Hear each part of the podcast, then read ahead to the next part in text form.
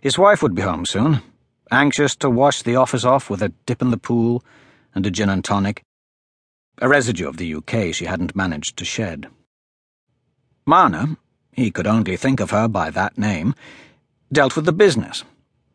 When necessary, he would intervene in any difficult negotiations, or should one of the many delivery drivers they employed become restive. After a contretemps with a rough Queenslander, most of the workers soon learned that their Scottish boss was not to be messed with. Visits to their former colleague as he languished in hospital had served as a blunt reminder. As with everything, though, there would always be some Jack the Lad ready to try his luck. It was the way of the world, he supposed. He ambled over to the drinks cabinet removing the gin for Marna and the Ardbeg for himself. Leaving her bottle on the side, he held his glass under the integrated ice dispenser and, yawning as the cubes clunked into the squat tumbler, popped the cork of the whisky bottle and poured himself a gentleman's measure. He held the single malt to his nose, breathing in the spirit's distinctive iodine aroma.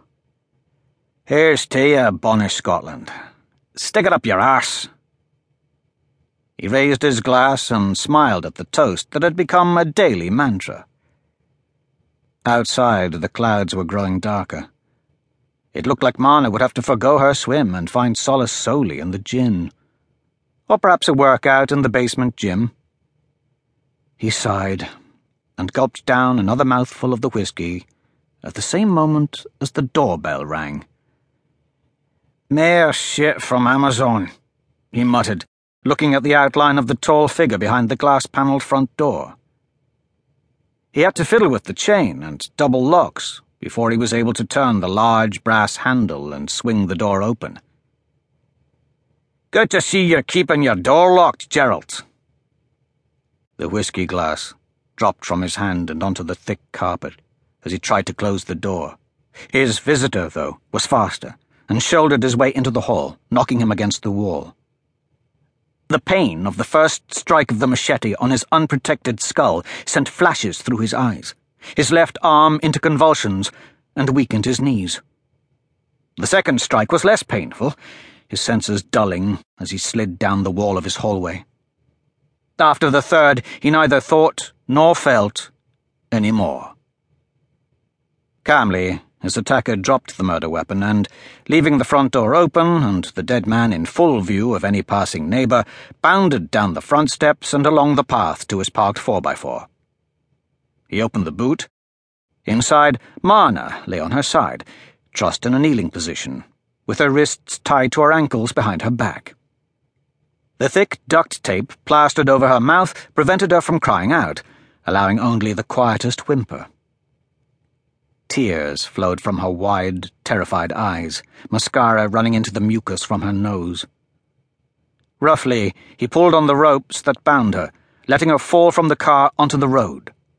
Her scream of pain sounded only faintly behind the plastic tape. The woman's head throbbed, and her vision blurred. She could feel the rain on her skin. For some reason, her mind scrolled back to a trip to miserably wet Largs when she had been a child. She could clearly see her mother's face. He bent forward and pulled the sobbing woman up onto her knees, then grabbed her roughly by her long peroxide blonde hair to make sure she was looking along the pathway and up the three front steps to her home. She breathed heavily through her nose, partly through fear and partly necessity, as mucus was beginning to block her nasal passages. There you are, darling. His voice was calm and strangely unfamiliar now that she had become accustomed to the Aussie twang. Just thought I'd give you a wee look at your man. Not at his best, then, eh? He tugged at her hair again, as silent sobs racked her body. He pulled up his jacket and removed a handgun from the waistband of his trousers. She thought of her mother again her hand wiping the rain from her face on the Largs seafront, holding her close to keep her dry.